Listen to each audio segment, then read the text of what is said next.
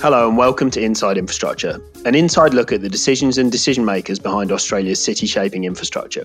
I'm Adrian Dwyer, Chief Executive of Infrastructure Partnerships Australia, and I'll be joined later in the show by my co-host Ilya Zak from our series sponsor PwC Australia. Prior to the onset of COVID-19, Ilya and I sat down with John Pickhaver, co-head of Macquarie Capital Australia and New Zealand.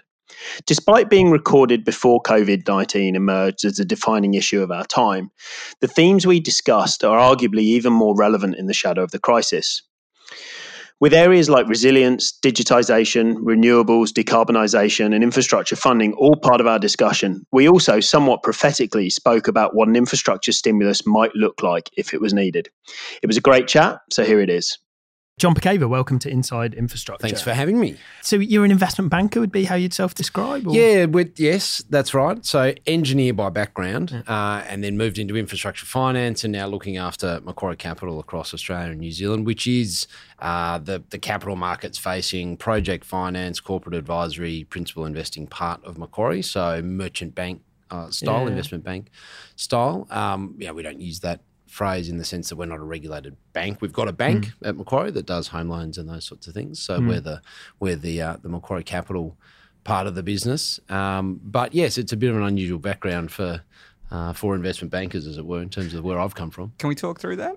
The engineering background? So, because we understand you've got a PhD in, is it civil engineering? Civil engineering, yes, guilty. And yes. I've seen a paper with some oil drums on it, or some kind of very exciting. You've seen that, yeah, that was the undergraduate one. So, yeah, look, I started as a civil engineer and enjoyed that, and that was the choice for me, really enjoyed the numerical side of things at school and problem solving, and that seemed to come together for me in civil engineering. You wanted to be an engineer as a kid? I wanted to be an engineer. I wanted to be a pilot as a kid, an airline pilot. My dad was a pilot. My uncle was a pilot. My other uncle was a pilot. My grandpa was a pilot. Wow. I am the black sheep of the family. I don't have my pilot's wings. And so actually one of the things that I thought about when I was choosing to go to university was becoming a pilot. And just at that time, my dad threw himself into a rubbish tip of all things, broke his back, and was okay, but couldn't fly. He was fine walking around. He could swim. He could walk. The one thing he couldn't do was sit. Wow. And international airline pilots spend a lot of time sitting. So he had a whole pile of time off. And he said, look, if you want to be a pilot, that's okay, but why don't you go and study something first in case you do something like me. Plus you've already got the standby flights from all the rest of the family anyway. That was good fun as a kid, that's for sure, that's for sure. But Dad, he flew for Qantas for 42 years. He came straight out of school, went into flying, and that was all he knew. So he didn't have a backup, as it were. So his advice was go and do something that you might like to do in case you didn't want to do. So even at university though, it was still... be a pilot, but... I'd sort of thought about it. I'd thought about it. By the time I started engineering, I loved it though. So by the time I was into it in year one it became apparent what civil engineering really was and the doors that it opened, then that was really it. So I continued on that track and did civil engineering here in Australia at Sydney University and then worked as a design engineer for a number of years for Hyder Consulting, which is now Arcadis. And got to work on large civil infrastructure projects. So the big projects around here at the time were Parramatta Chatswood Rail, as it was called before it was just Epping to Chatswood. M5 East design as well was happening and construction at the time. So the big tunnelling type projects. And that really got me interested in the financial and commercial side of infrastructure. So we're involved in PPP bids. You'd see the lawyers and the financiers and government in the bid room and so forth. And the collaborative nature of those huge infrastructure projects was what really got me heading down a track of infrastructure finance as something I wanted to do. But then I took a sort of a side turn, as you say, on the PhD side of things and ended up going and doing a postgrad degree, a doctorate in engineering, having decided I wanted to do infrastructure finance, an opportunity came up to do the postgrad research. And that was after you'd already been working at Hyder? It was, yeah. So I was at Hyder for a number of years and then this opportunity came up to go to the UK to do the research. I was at Oxford, so they call it a DPhil there. They shorten it in a different way. But postgrad research, doctorate in engineering in tunnelling and particularly looking at modelling of buildings when you're constructing tunnels underneath them. And I was using the Jubilee Line in London when they built that in the late 90s. They instrumented a lot of the buildings that the tunnel went underneath so they could measure how the buildings reacted. And they thought they would probably be spending a whole pile too much money protecting those buildings, soft ground, old heritage buildings, and they did. So the research was about how do we predict the damage better to buildings. Okay. So what did you find? So I built a big computer model of building, soil, tunnel interaction, a big finite element model, so geotechnical engineering model in the ground, progressive excavation of tunnel, and then the new thing, because all PhDs have to have something new, was a way of modelling the building just as a series of beams on the ground, so I didn't have to model the whole building. And then you could model it, predict the damage, and the nice thing was with all this Jubilee Line data that we could compare these predictions from the model to the actual data. So had they used your model on the Jubilee Line, what would have been the difference? They would have saved money. They would have saved money because they pumped all this grout in underneath the buildings, above the tunnel, beneath the building to protect the buildings in the soft ground. And they, in hindsight, spent too much on the So they were like seismic monitors and... They had, so displacement monitors on all the buildings and photographic images and so forth, so you could tell where all the buildings moved as the soil displaced as you excavated the tunnel. Best not try to get into the weeds of Adrian. You and I will be found out pretty quickly. But I'm just, so you're a real engineer then. This is like, often in investment banking but other places, there are lots of people who are engineers because they did it for the maths and then they... moved on and did other things. So they never practiced as an engineer. Yeah. But you... I did, I was an engineer for 6-7 years before moving then to Macquarie because I'd done that postgrad study in the UK and I joined Macquarie in London. So then I finally did head down the infrastructure finance track and joined Macquarie in London. But did work as an engineer for those years. Doing a PhD in engineering like that's kind of like working in an engineering consulting office. Yeah. It's a big open plan office. You've got all the students. You're all working on your own project as opposed to collaborating. So it's a collegiate environment, but you've got your own individual project. So it feels like you're in a consulting engineering office. Others who are doing testing, sand testing or soil testing and rock testing and other things had the lab. I didn't get to crush rocks or anything, which was a bit less fun, computer modelling. After all of that time at Hyder and then the PhD... and all the dreams of being an engineer. I know you already had your interest in infrastructure finance. Then you eventually made the jump to back to Macquarie. What was happening there? Was that always the plan to get to Macquarie straight after the PhD? It was. In fact, it probably was the plan before the PhD. I was heading down that track of wanting to go into infrastructure finance while I was working on those PPPs for Hyder, and the place to do infrastructure finance at the time here was Macquarie. That was the place to do it. So I wanted to do that. And really the PhD was a detour or treading water really in that career for 3.5 years while I went and did that. And by that stage, Macquarie was pretty big in the UK. No one really still knew who Macquarie was. They couldn't pronounce the name, didn't really know what we did. But the office was big enough, a couple of hundred people there, and so I decided we'd stay in the UK, and my wife Joanne was in the UK at the time. I met her doing engineering at Sydney Uni actually, and she moved. When was that, by the way, that you finished? Joined Macquarie in 2005. Okay, so I was in the UK 2001 through 2005, and that so pre financial crisis and all that sort of stuff. So lots happening. But post M6 motorway. Because Macquarie had post that in the UK. It was around about the same time. Yeah. I was there at the time when Macquarie had just bought their first asset in the UK, which was a water company in the south of England. Yeah. They'd just bought Arlanda Express, the railway that went out to the airport. Right. And that was in our Macquarie European Infrastructure Fund #1. So Macquarie Capital, which was called the Investment Banking Group at the time, was the advisory group. We had the funds management group, and they just bought their first asset. They're now up to Macquarie European Infrastructure Fund #6. Right. So the growth in that space, which we'll talk about as we go, has happened in that space of time. So I was just sort of at the beginning of Macquarie getting into the infrastructure side of things in the UK. What were you doing there then at the start? Utilities advisory, actually. So I joined what was the utilities advisory team in the investment banking group, which was advising on the acquisition of things like regulated water, gas, electricity, and the UK at that time was just going through a process of privatising all of their utility assets. It was the first cycle of privatise and then regulate under the new regimes. So it was early days for that. There was a lot of activity because there was a lot of small water-only companies and mergers happening and private capital for the first time coming into the UK utility sector. And so a lot of first transactions were happening at the time. And it was Australians bought up half the water sector at that during that period, didn't they? Australian funds. Not sure quite got to half, but there was a lot of talk about that.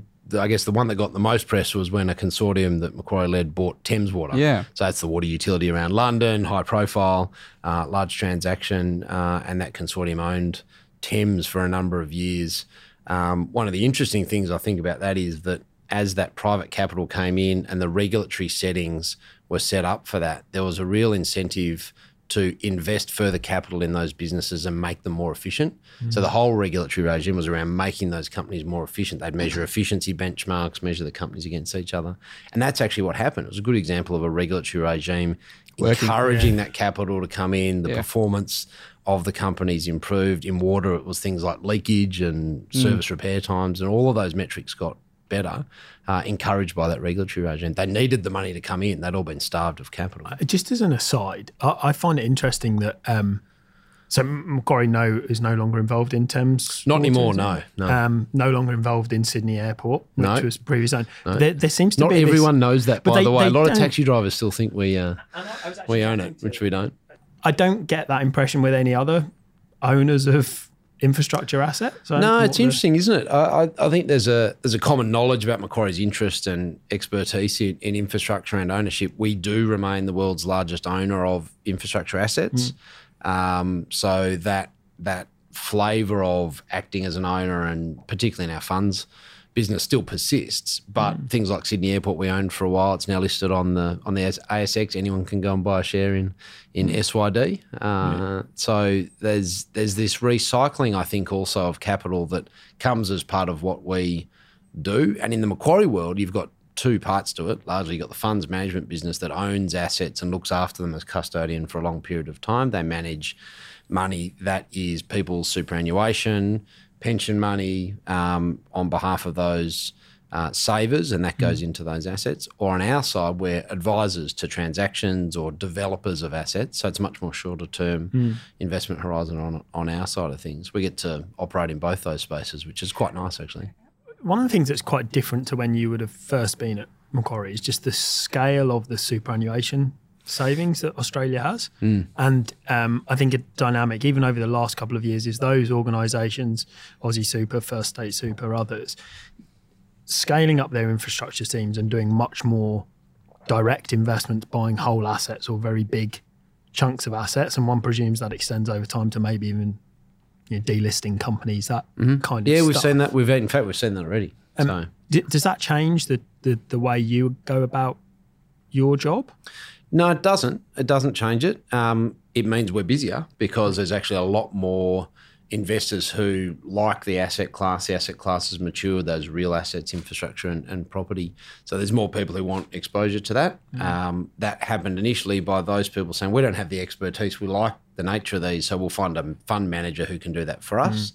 That's where Macquarie Funds set up. That's where the likes of a lot of the other infrastructure fund managers have grown up. And now, as you say, those investors are getting their own teams to be able to do that directly. There's two things driving that. One is they want their own sort of look after their own destiny a bit more and do it themselves. That if they've got the skill set, they don't need to pay a manager to do that. Excuse me. So that is part of the development of that. What it means for us is there's a much wider range of people who are looking to invest into these assets. And so what's happened there is you've seen the definition of infrastructure and the types of assets that are considered infrastructure or infrastructure-like or quasi-infrastructure, whichever definition you might use, expand. So it's gone now beyond regulated utilities. It's gone into things like data centres where there's long-term contracts, or contracted energy assets, the social infrastructure offices. Side of things. Yeah, so hospitals, schools, waste to energy, land titles offices, other heavy physical infrastructure assets is where it started. And now where you think of assets where there is a certainty of revenue or certainty of cash flow, they may not have that asset backing. Things like land titles offices are a good example. So you need to redefine what infrastructure is? I think the boundaries of what infrastructure is, when you think about it in a physical sense, are what we'd all know. But when you think about it in a financial and a commercial sense, it expands. I actually think the better way to think about it is in a community and a social sense. So if in that sense infrastructure is anything that allows you to be performing your function, moving from place to place, connecting to the internet, doing, getting provided services, anything that facilitates that, whether that's a physical thing like a road or a digital thing like digital storage or a battery in your car, anything like that that's helping you provide those services, that for us really is the infrastructure that society needs. So you say us, it's interesting because we mentioned before you're the co-head of Macquarie Capital. I don't think we've seen that in other, or certainly I'm not aware of it in any other similar businesses. How does that work for you guys? It works really well. So my co-head, my partner is Tim Joyce. His background is as a lawyer, and he grew up through our business more on the listed market, M&A, equity capital market side of the business. So he's an industrials banker, as it were. So advising clients in listed market M&A was his upbringing. So he's more on the listed market side of things. I've come up through more the private side, that is government, private capital, infrastructure projects and the project side of the business. And because Macquarie Capital does both, having us both co-heading the business provides us a really great flexibility. We're quite complementary in the skills that we bring.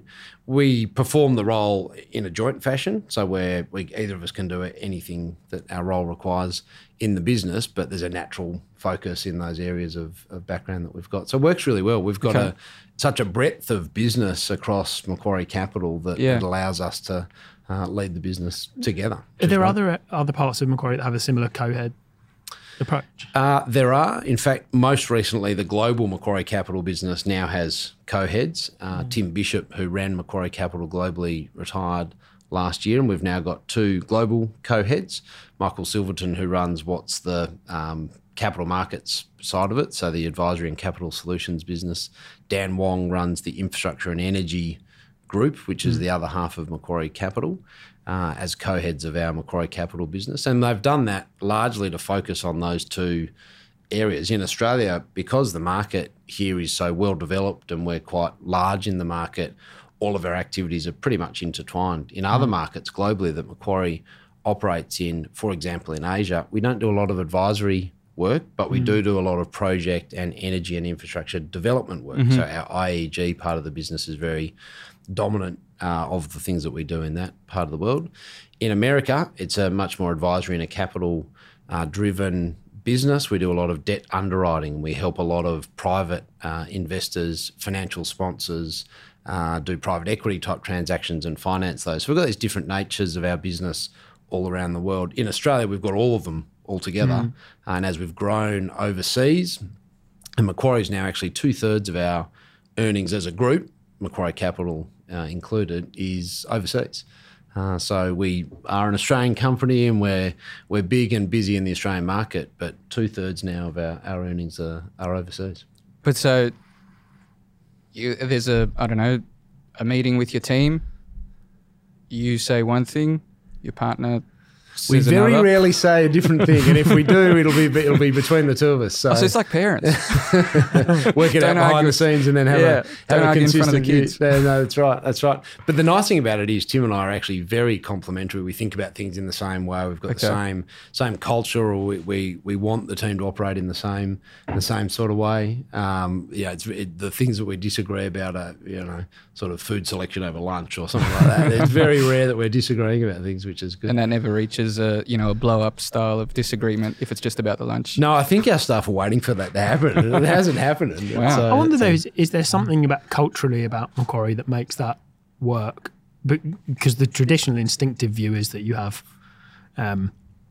those internal tensions of leadership are encapsulated in one individual at the head of a business unit. There's accountability from that person to their boss. Yeah. But yet on a couple of instances in really key positions in your business, you've split that. I just wonder, is there something about your organisation and the culture that's allowed that to be successful? Look, I'd say there is. And then you'll say, well, what is that? I'd probably put it down to the collaborative nature of what we do. So when you think of the senior leadership across Macquarie, whether you're leading a business, you're leading an industry group, you're leading a product or anything like that, leading a region as Tim and I are, There's a collaborative nature of the things that we do that means all of the senior, all of the junior, everyone needs to get on and head in the same sort of direction, so that the competition between two people or two industry groups or two different things isn't additive to the things that we can do or the things that we can provide for our clients or investment partners. So fundamentally, everyone needs to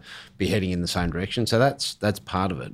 But the other part of it is that we've all been working together for such a long time. Macquarie is a place that has amazing longevity. The average tenure of our executive directors, that is the senior group, the leadership group in Australia is 17 years with Macquarie. So we've worked together for a long time. We know how each other work. We've got our own ideas and clients and partners and things that we're doing, but everyone does that together. So that I think that's the key to it. It might reflect also the partnership model that investment banks actually came from, where it was that wouldn't necessarily be applicable to other parts of the business, but certainly investment banks were previously all partnerships until they got listed, and maybe that collaboration is more applicable to that model. Yeah, and we had a different upbringing. We started, in fact, last year was our 50th anniversary, Macquarie. So we started in 1969 here in Australia as the offshoot of a British merchant bank called Hill Samuel.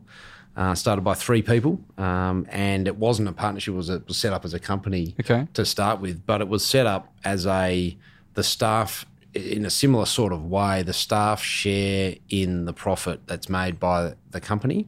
So if there's a profit made for the owners, the shareholders, staff share some of that, and that's distributed amongst the staff as profit share. So in a way, it's probably what you're referring to in the sense that everyone is incentivised to be as successful and profitable as we can be. And nicely, we were profitable from that first year.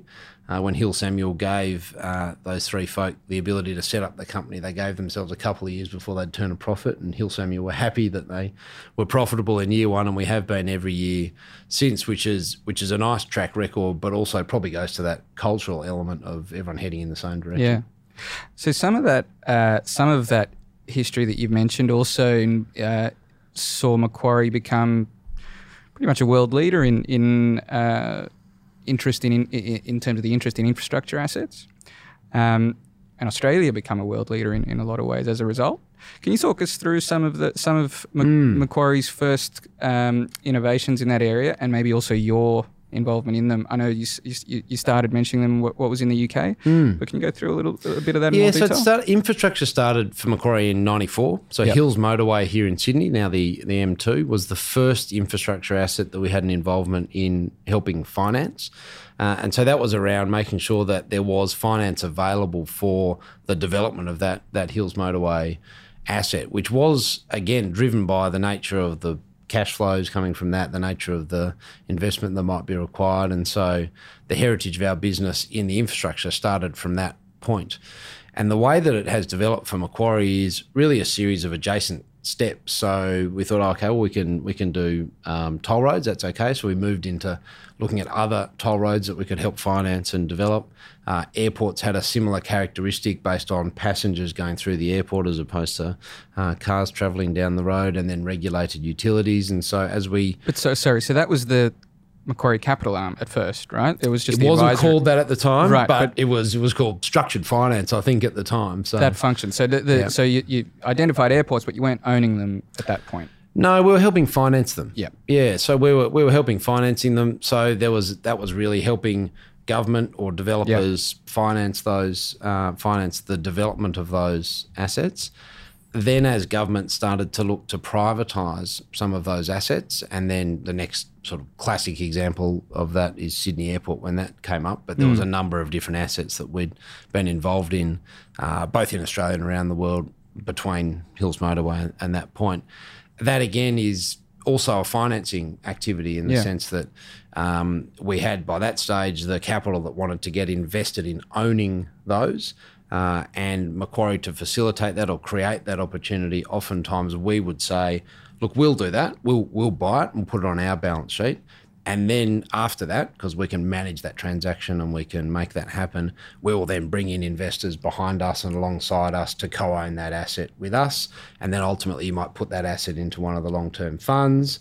And so the Macquarie Capital part of the business's job was to create the opportunity, make the transaction happen, and then the longer-term investors would own it, whether that's a fund or some of the super funds directly and so forth. So that's been the model. When you, just listening to you describe some of that history and Macquarie's part in it, it's striking. You talk about private finance and infrastructure, you talk about asset sales and asset recycling, talk about the disciplines that private finance brings and bringing investors into stuff.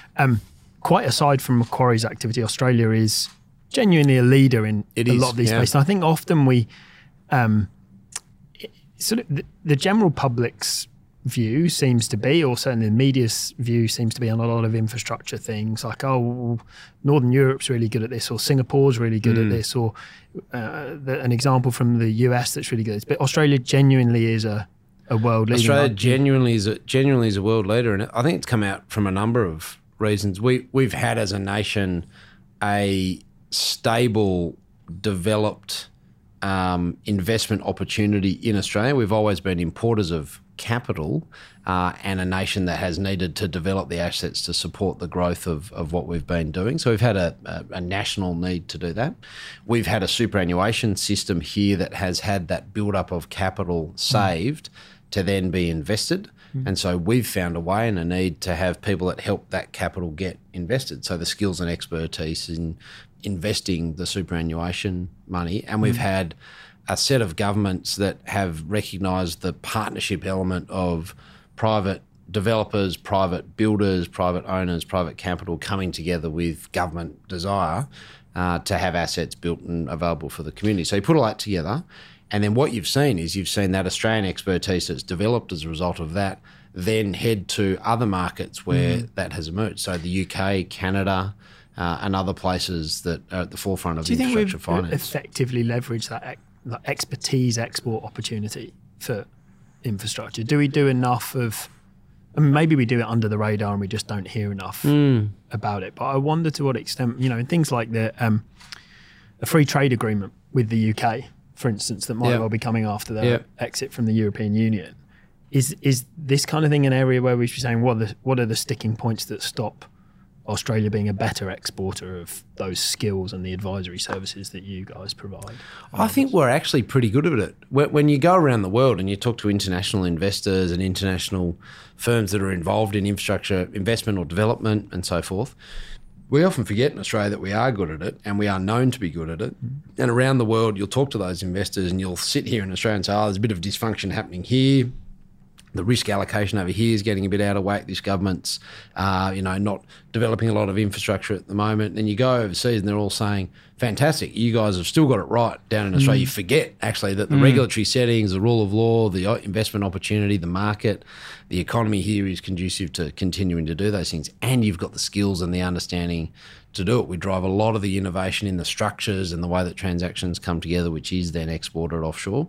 So we can always do more. We can always be more helpful, and we can always be making more of it. I'm sure we can, but we are actually, I think, at the forefront of the expertise, and you see it because you've got a lot of big Aussie funds and firms offshore making those investments and driving things. IFM who are offshore making lots of investments. You've got a lot of the super funds here who are now going offshore by themselves. You see a lot of Australian people who have very senior positions in a lot of the infrastructure funds and investors and advisors based in Canada, based in London, based in one of our firms. Yeah. One of our former colleagues actually is Jonathan Kennedy, who's over in New Jersey doing pretty much that, although not for a fund, for a government agency. For government, yeah. And I'm absolutely appalled you've mentioned his name. He is going to... We're going to have to cut that out, actually. But the sort of anecdotal feedback is that all these Australians keep going over there and saying, why can't you just do it the way we do it? And they'll battle for 10 years and then just come back home because you can't get deals across the line. But at the same time, there's this funny situation particularly in the US where there's an example that I was just reading about the other day with the high-speed rail line that's just been built in Florida. completely privately funded, completely privately initiated, has had no subsidy, no pretty much no involvement from government. So at the same time, there's this and that's not necessarily for high-speed rail, but other infrastructure assets. Yeah, it's quite possible all over the US in a way that we don't necessarily see here. So what's the issue? What's the difference? How is it that those kinds of things are possible there, and yet every time we see, for example, some private sector entities suggest the high-speed rail line here? Yeah, yeah. I mean, maybe they're the ones that are going back to the US. Possibly. I'd probably make the observation that high-speed rail is probably a specific asset class that has its challenges in the Australian context due to distance and due to the physical nature of our cities. Absolutely. And high-speed rail works when you get them in close to the centre of cities, and we've got problems with harbours and, you know, hills and all those sorts of things that add costs. So I wouldn't. I'll stop being a civil engineer. I wouldn't. Yeah, well, I wouldn't ping it on high-speed rail, but. I do think that there's probably a couple of elements to that. One is our state governments in particular here, supported by the federal government, you know, from time to time in various regimes, have proactively sought the engagement of the private sector in helping develop infrastructure, and that's grown in the sorts of types of projects that they've been able to do over time.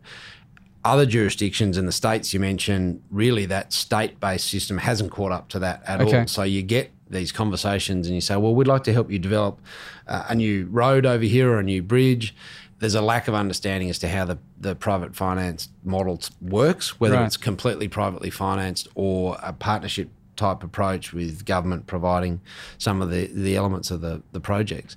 And a lot of those people who are overseas, Jonathan included, will be educating and explaining, and you've got people like Joe Hockey, former ambassador to the US, who spent a lot of time doing that. Absolutely. And, you know, it'll just be a matter of time, I think, before projects unlock there, this weight of capital that is looking to meet the community's needs and expectations around the development or the upgrade of infrastructure. Those two things will meet for sure.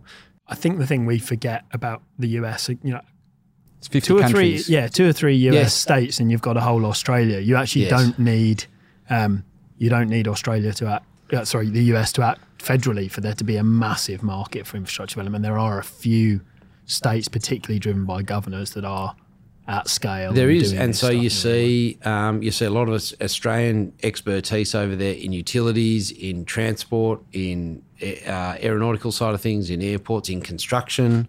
Transurban are big in the US and looking to do more. Lendlease are big in the US and looking to do more, and they do things like defence housing, and they do developments not like they do in the UK. And here, big integrated civil-type developments, they do a lot of military-type work. Now, that's just the nature of the work they're doing for the federal government in the US. But I think that'll expand out. We're starting to see it in airports with some of the port authorities. We're starting to see it in toll roads or road expansions, in particular things like hot lanes in some of the motorway networks. And so is there anything that they're doing overseas in some of these other jurisdictions where you've looked at, and I mean particularly in terms of the either the way government procures or the way government is open to private sector-led infrastructure proposals? Is there anything that you've seen overseas that would be good to adopt here? So there's lots of knowledge transfer back and forth, both to Australia and from Australia as you go overseas, and people who develop things in different markets bringing those here and going the other way. So we like to do that, and we're an internationally connected organisation, and part of our job is to do that. Some of the things that we've been seeing overseas perhaps that are here or are coming here are where you have seen governments want to create a particular outcome by, say, setting up a partnership or a PPP. There's a concession model that they're setting up to provide that private opportunity to get involved. Some of those have been by way of subsidy schemes. So you think about renewable energy, for example, and you've seen schemes set up in jurisdictions to encourage investment in renewable generation, where that scheme has been a model that's been adopted around the world. We've seen that come into Australia.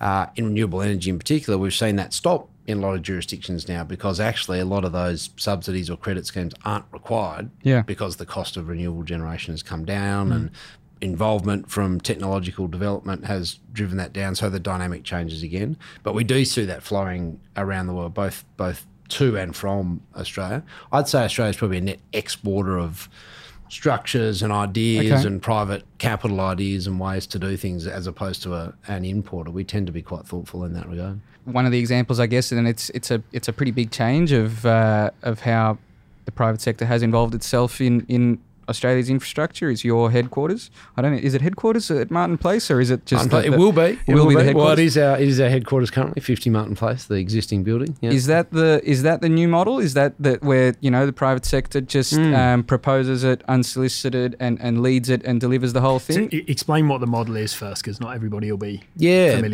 you've done.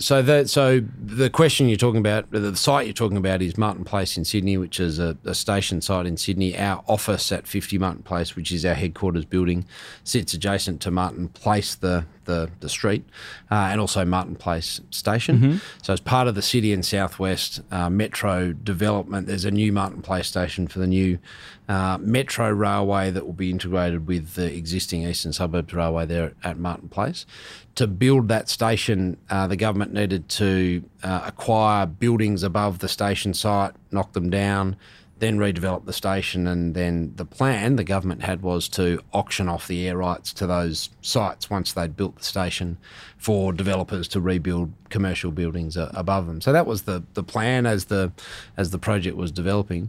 Macquarie put in a proposal to say, well, we will, on behalf of the government, we'll build the station. In fact, we'll build the station and the commercial precinct around it, the retail precinct, the public plaza and the commercial buildings above it on an integrated fashion, because the government was going to build them piecemeal and then auction the air rights off. So we offered to buy the air rights to it up front, to build the station for the government, to build that plaza and then ultimately to build the towers there. And yes, that was done under the market-led proposal regime, or the unsolicited proposal regime, as it's called in New South Wales, where the private sector can come up with an idea. It's not a government tender. The government hasn't announced a tender, and it's there's a competitive process. You can go to government and say, we've got this idea, we'd like to do it for you. Government can say, oh, that's a good idea. I like that. How would it work? And then you can go through the stages of that proposal process as it goes. So that's how it's come about. Talk a bit more about it in a minute. I think it's a fantastic project, a most exciting project I've worked on in my time at Macquarie in my career. But as a philosophy of private people, the community coming and saying, here, we've got an idea, we think this will be good, we can help you develop it. We think that's fantastic, and we encourage that certainly across the states in Australia and other jurisdictions as well, being able to say, we'd like to help, we'd like to come with an idea. We need government to be a partner in this, because the government might be connecting to a transport hub, it might be on government land, it might be something connecting to government at the other end, and the government at the end of the day needs to approve it under whatever. So are you helping? I'm going to play devil's advocate first, just for fun. Yeah. So in that circumstance, and let's not talk about Martin Place because I think it is quite unique, how does government satisfy itself that it's getting value for money if someone's coming to them with a partially made proposition already?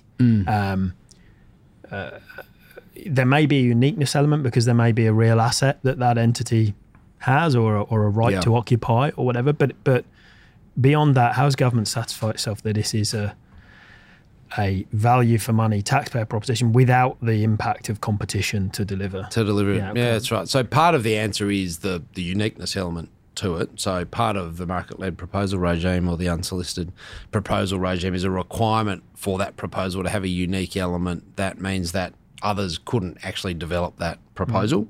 That is a pretty high threshold to get over, and it comes through ownership of a particular technology or a license or a unique idea or a unique physical attribute that no one else is able to. And in this case, it was replicate. Ownership of the land.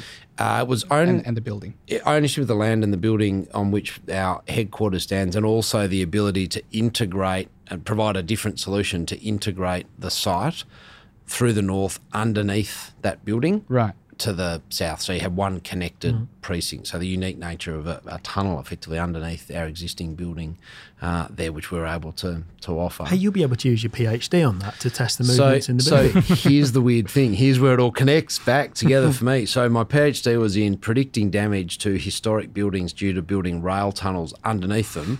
And what we are doing in Martin Place is building a rail tunnel under an existing historic building. Wow.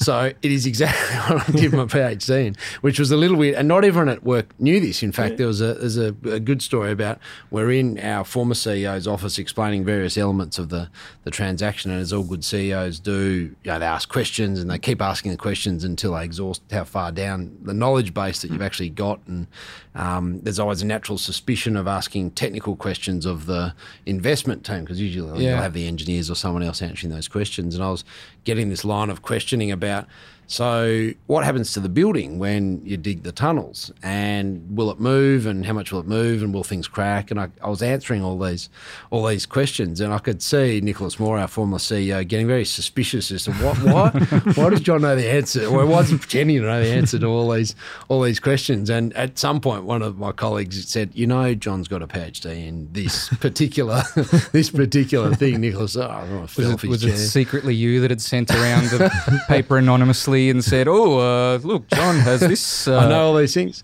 Now, I don't pretend to have done any of the work on that on our project. We've got we've got partners and consultants who are doing all of that. But again, it's interesting. The understanding of the physical nature of what you're building really does help you design the concept and finance it and convince people it's a good idea and all of those things. So it does actually come home there. But back to your question, I think the answer to your question is, how does government determine value for money? And the answer there is in the normal way they do in a competitive process as well. So the fundamentals of a competitive process are that you've got competing bidders, one of whom will give the best price, and that best price is then compared to a government benchmark called various things, but to meet the value for money threshold, whether it's a public sector comparator or some other name, there is a test as to whether government could procure this in a more efficient way than the private sector. And so any project needs to meet that. In an unsolicited proposal, you're only comparing one thing to that benchmark, but that's the same process. And the other element to all of that is this generally something in an unsolicited sense that government hasn't thought that it could procure or would build or design now. Maybe it was in their plan in the future, or it's different, or it's enhanced, or there's some additional benefit that the community will get out of proceeding. Some of those things you can put a value on, some of those you can't. So does it pass the test that actually this is a good community thing to do?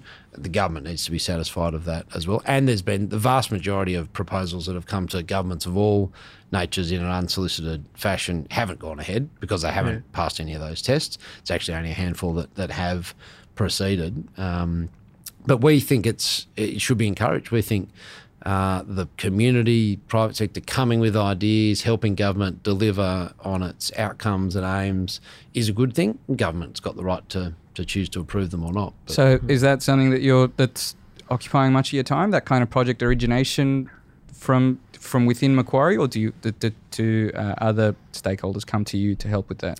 Both those things happen. We spend a lot of time thinking about how do we create and generate investment opportunities? How do we create and generate assets? And we'll respond to processes that are out in the market. Of course, we'll help bid, we'll advise, we'll participate in those. But if we see opportunities out there that we think is a good idea to go and develop that or propose a development, we'll go ahead and propose it. We've spoken a fair bit about that kind of private sector led, I guess, mostly projects, but I guess larger than projects as well. One interesting thing that we discuss quite a bit on this show and is happening a bit more is private sector led or influenced policy development. Now that sometimes has bad connotations to it if it's it's a bunch of lobbyists protecting self-interest, but I mean something more along the lines of what we heard recently from BlackRock, which was the world's biggest asset manager, announcing that they're getting out of fossil fuels. I think they've signed up to, I can't remember what it's called, but some kind of action committee or group or something like that. Do you see much of a role for, particularly actually in the finance sector, do you see much of a role for investors and fund managers to take that kind of moral stance, but something outside of just profit. Do you see much of a role for that? So we see more and more of that occurring. Well, Shamara has been pretty active. Yeah, so those two things are probably slightly different. So we're busy doing all sorts of things from a Macquarie point of view.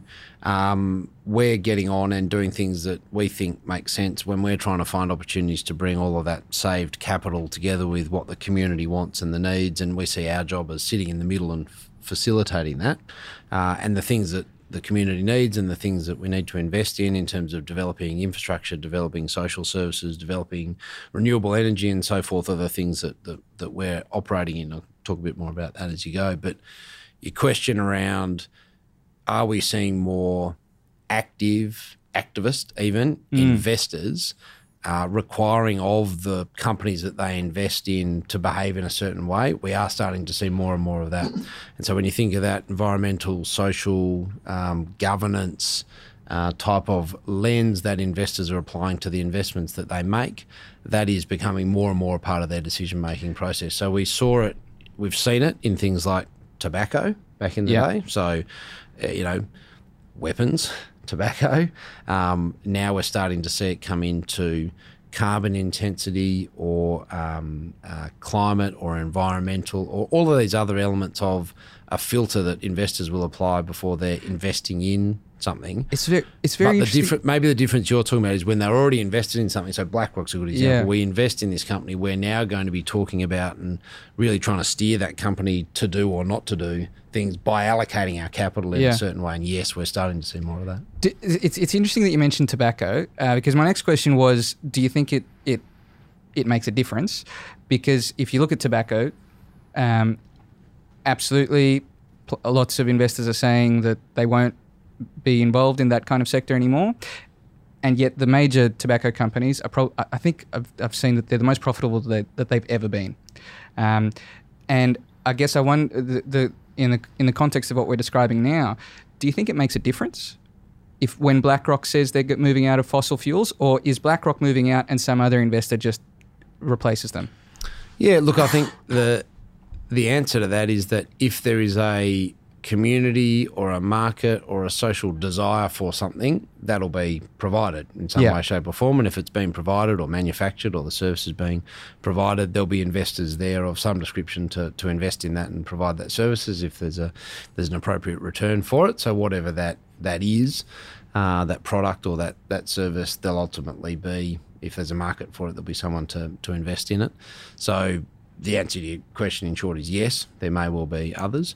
But I think that the lens of a broader societal change or a broader community groundswell around some of these issues, around the environment, around energy, around carbon and around climate, is probably broader than just one particular product or service that you see, because it goes to so many different parts of the economy and the way that we conduct business and the way that things are generated, manufactured and services are provided.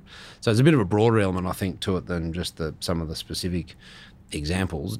Is it a good thing that investors have a role to play in talking about where their capital is allocated? Yes, because that's what drives markets and that's what drives investment decisions, and capital should be allocated to the most efficient place where people are getting a return. Certainly, but someone the size of BlackRock should, if they're pulling out, well, they're large, that's got to have an influence. That's right. I just think it's the additional investment filters or decision hurdles or reasons that you might invest on top of a purely financial return that people are now more conscious of, actively using. That's probably the difference. So maybe it's something that'll come later, but if we just for the purposes of this question, let's stick to fossil fuel industries. Do you think that fund managers like Macquarie or like the even bigger ones like BlackRock, do you think they'll see a difference in their cost of capital and actually have to change behaviour as a result of these decisions?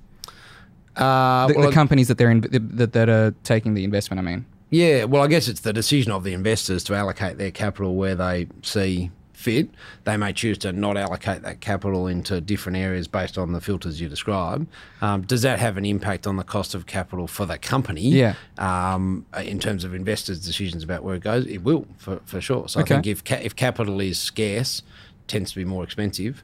So that'll just be an implication in the ordinary course for scarcity of capital going into different things. So if you want to develop a coal-fired power station today, as opposed to develop a coal-fired power station 20 years ago, it's all harder. Other things being equal, capital might cost you more today because people are withdrawing from that sector.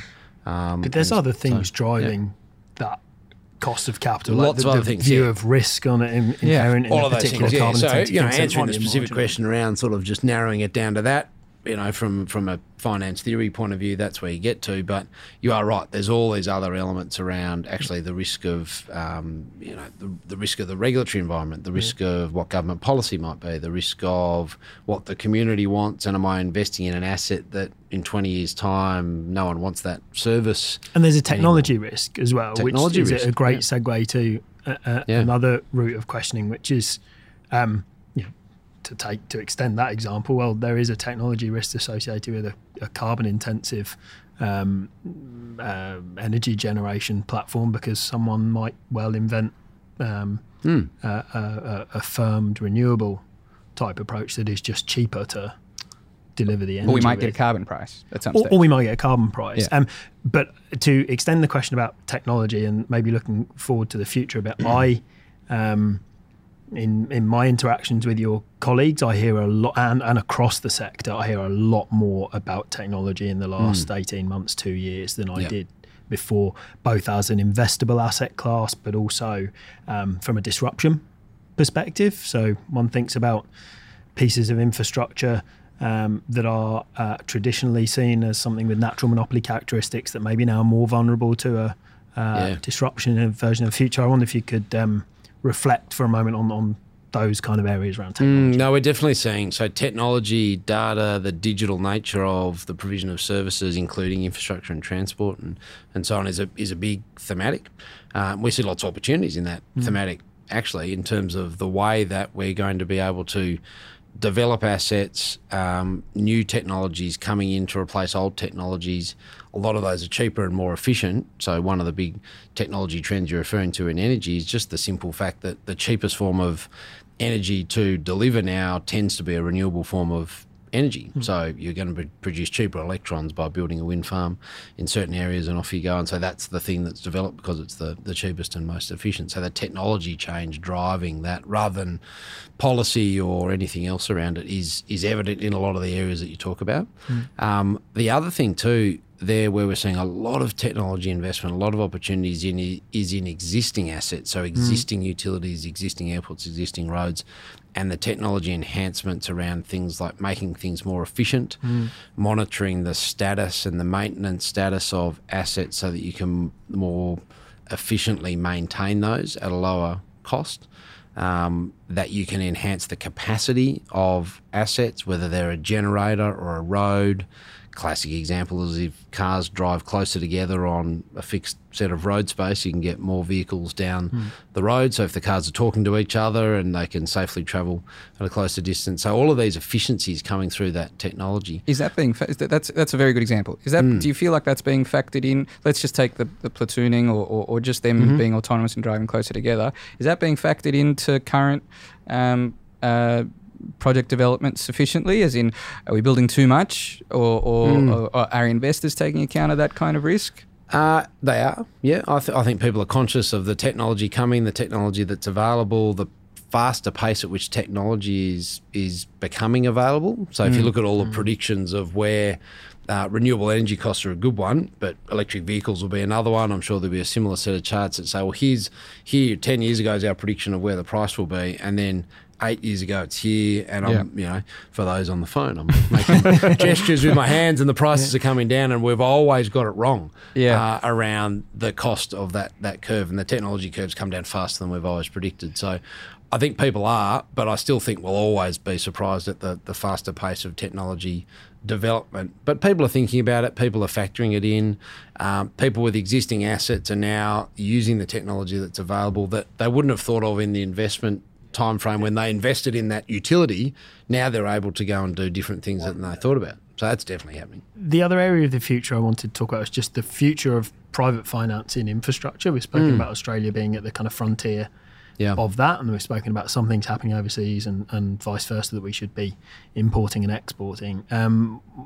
Big question, where's the future? What's the next range of innovations? Where's the next focus of private finance in infrastructure?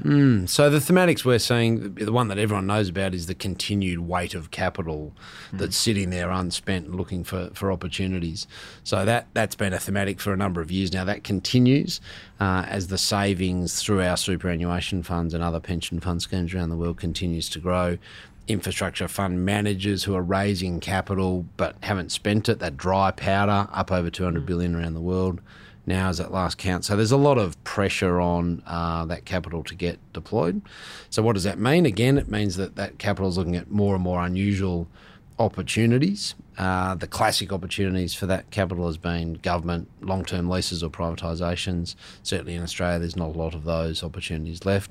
So people are looking at a couple of trends. One is the transactions that they're getting involved in are bigger and people are wanting to put more dollars out the door in each transaction. So that's a thematic. And so the targets or the investment opportunities that we're seeing people look at are getting bigger and bigger. Is that a good thing? It's a good thing in the sense that, there's this sort of expanding universe of things that people will look at. It's a bad thing in the sense that the limited number of opportunities in that space mean that it's harder for that capital to get away. One of the things trends that we see, therefore, because of that is a thematic we think we'll see a bit more of this partnership of the investors with some of the big industrial companies.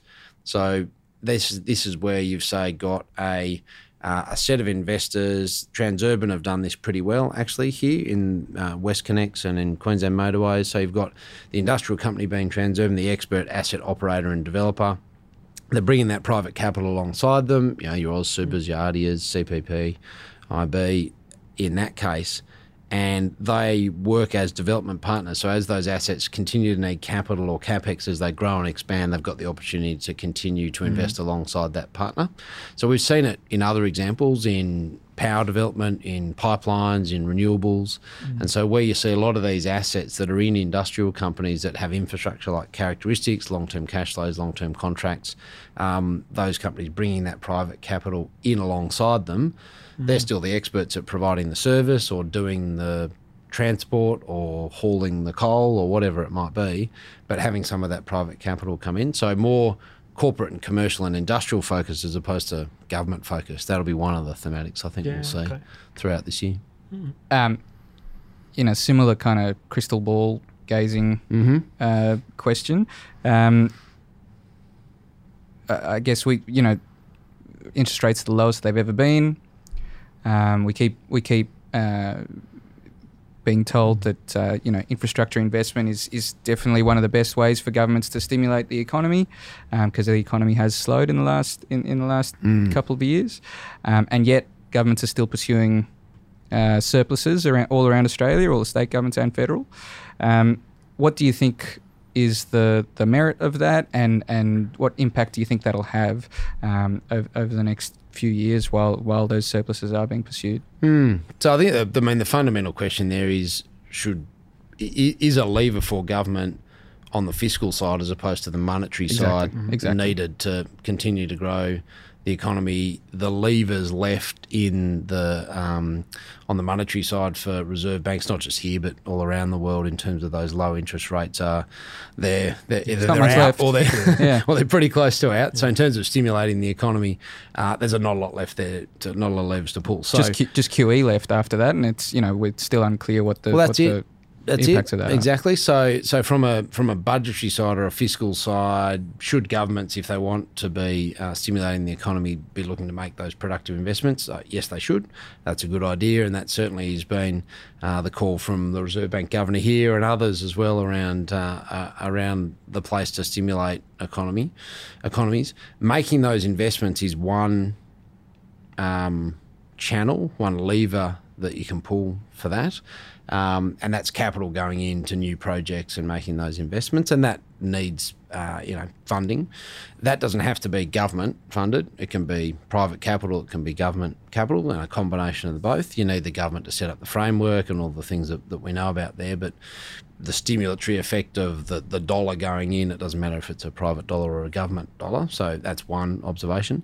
The other observation is that it's not just those investments, but productive policy around ongoing productivity improvements and efficiencies and industrial processes and manufacturing and training, and people encouraged to spend money on research and development.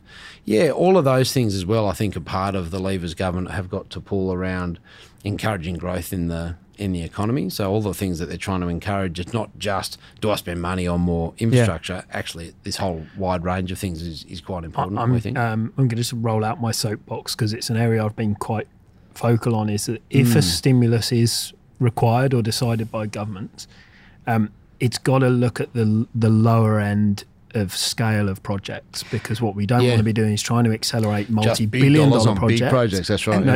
Road maintenance is a classic one. That's actually related to something that I was going to ask before, which is, if these deals that you're, because that's what you were predicting, that there's a seems to be more of an appetite for these giant deals. Does that mean we're overlooking some of the smaller but potentially much more economically beneficial projects? So there's a lot of that happening though as well. I think that's masked by the fact that we have like mega projects that appear to dominate the pipeline, but actually in the work that we do at Infrastructure Partnerships Australia with tracking the pipeline through ANZIP, which is infrastructurepipeline.org.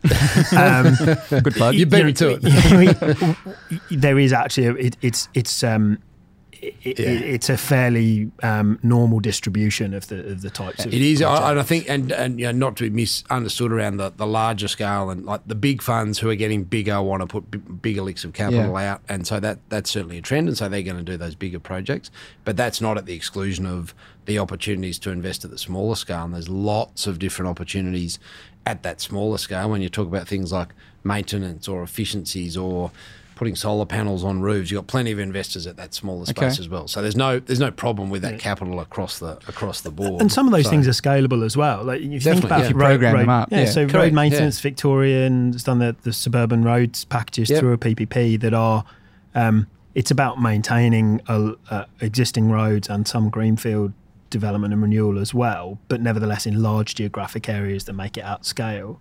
So again, just to get my soapbox out, I think that if it's needed, that's where governments need to focus their attention on the use of private capitalists to get it involved in being able to quickly deploy smaller scale things in every community, rather than trying to accelerate a major metro by 6 months. Yeah. So is that something that something that's coming out of the Macquarie Capital origination team of packaging up those smaller projects? We're coming out with lots of ideas all over the place. We'll put that one on the list.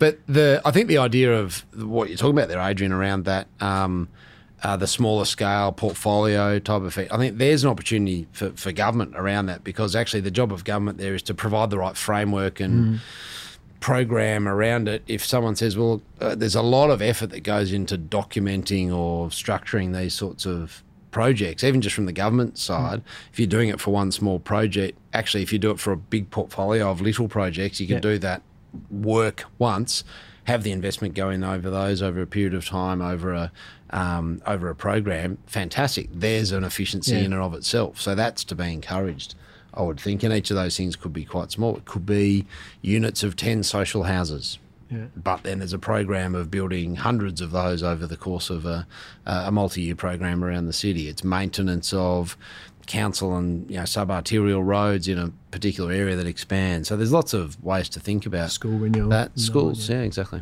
So I want to ask a slightly different question. There's a period we went through and have since emerged from, where the leader of New South Wales, Australia and New Zealand were all at the same time former investment bankers.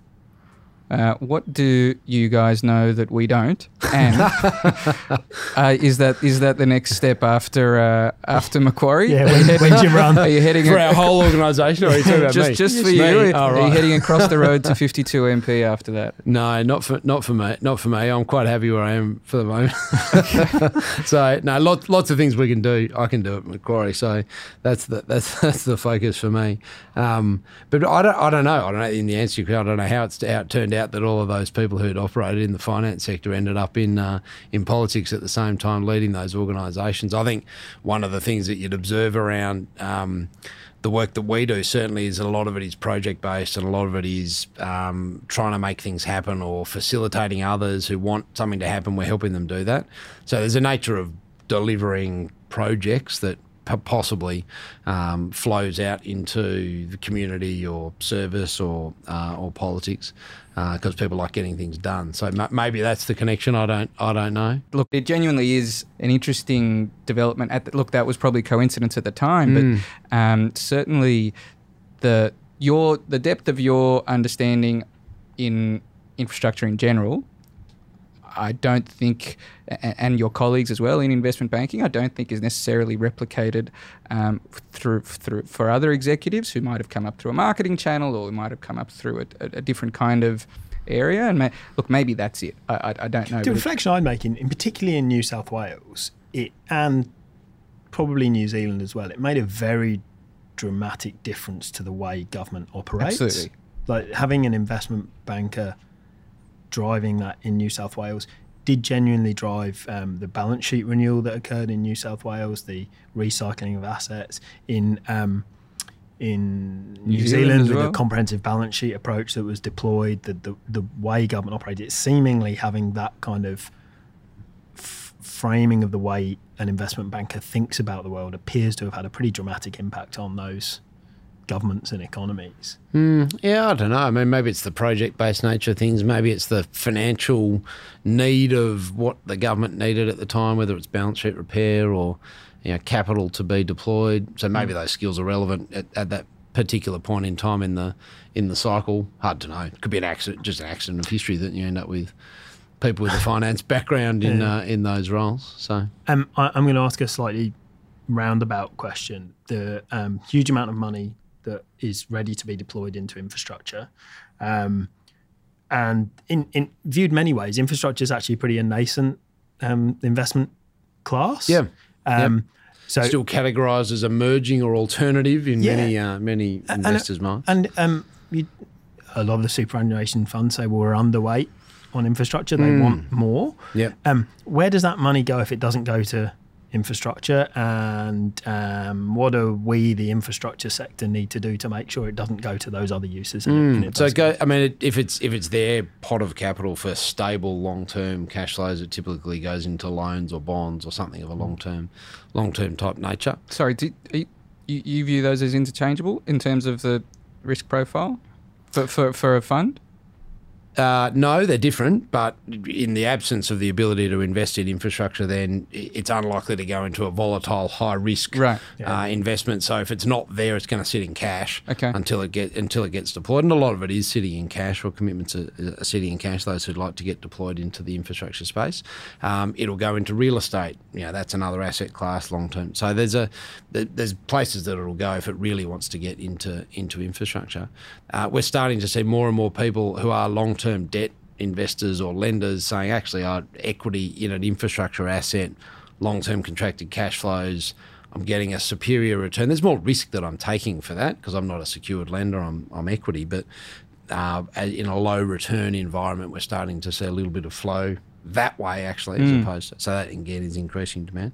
What do we do to increase the opportunity set from an infrastructure point of view? Well, that's the challenge, isn't it? So I mean, we see that as part of our job in terms of trying to create assets and create opportunities for that capital to invest. And that's what you pay Adrian for as well. One of your other jobs is that you're on my board. You're deputy chair of Infrastructure Partnerships Australia, so you're my boss. In a way, yes. You've been behaving very well. Well, do we want to do my review now? So I mean, that's, I guess it's a leading question to the kinds of things you and other members of IPA tries to drive through your membership of IPA, is actually getting policymakers to stay focused on those longer term reform. It is, and I think so that is part of the answer to your question around making sure that we've got projects happening, assets being created, investment opportunities happening. Part of the answer to your question is where there is a community need or a community demand or an efficiency to come, that's the job of the participants in industry and as represented by an industry body in IPA to look to help to facilitate the policy, the frameworks, the decisions that'll mean that those projects happen. So all of that adds up to the work that IPA does, and as members of IPA, as Macquarie as a member and a founding partner, I guess, of IPA, and we've been members since the start of the journey. That's what we look for from IPA as an industry spokesbody, policy developer, facilitator of discussions. And the nice thing about IPA, I think, is that you've got this great combination of private participants, builders, investors, service providers, government, not politicians just, but the bureaucracies, the treasuries and so forth. And you've got this melting pot and discussion mix and ability for all those people to come together and talk sensibly about things. If you're going to be able to talk sensibly about things, you can progress the agenda, you can progress ideas. And I think that's the great power of IPA relative to other industry bodies that only tend to represent one of those different groups of stakeholders. So I look for podcast hosting opportunities from our membership with IPA.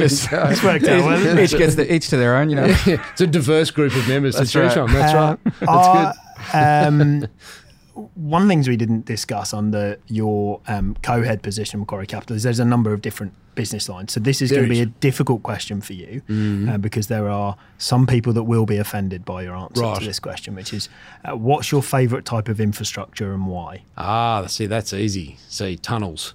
Tunnels. Okay. Yes, I might in all their forms, like sewage, tunnels. Tunnels, yep. Underground tunnelling, that's it. That's my favourite form of infrastructure. Maybe it's because I know more about it than the other bits. But I like the complexity of it, the challenge of building underground. You think back to the heritage of the early tunnellers who were trying to tunnel in London. You think of your Brunel back in the day who invented the tunnelling shield. So a shield to stop the mud falling into the guys who are actually digging by hand the first tunnels under the... But so it's tunnels under construction then? Tunnels under construction, but... The beauty of a tunnel that has been constructed. You like an operating tunnel as well. I do like an operating tunnel. I do like to go visiting tunnels that are under construction though. Yeah. There's a slight favourite to the construction side of things. Okay. So that's right. Yeah. Well, that's a good note to finish on. So thank you very much, John. Thanks for having me. Thanks to you both. Thanks for coming. Pleasure. Well, that's it for today. Thanks as always to PwC Australia for their continued sponsorship of Inside Infrastructure. Please make sure you subscribe on your favourite podcast platform and leave us a rating or a comment on LinkedIn. If you have any suggestions for guests, then please feel free to send those to either Ilya or myself. We've certainly appreciated the messages we've been receiving so far. This episode was recorded and edited by Adam Stevens from TAG, PwC Australia's internal media agency. Research was conducted by Linda Bierschen, Brendan Pearce and Michael Player.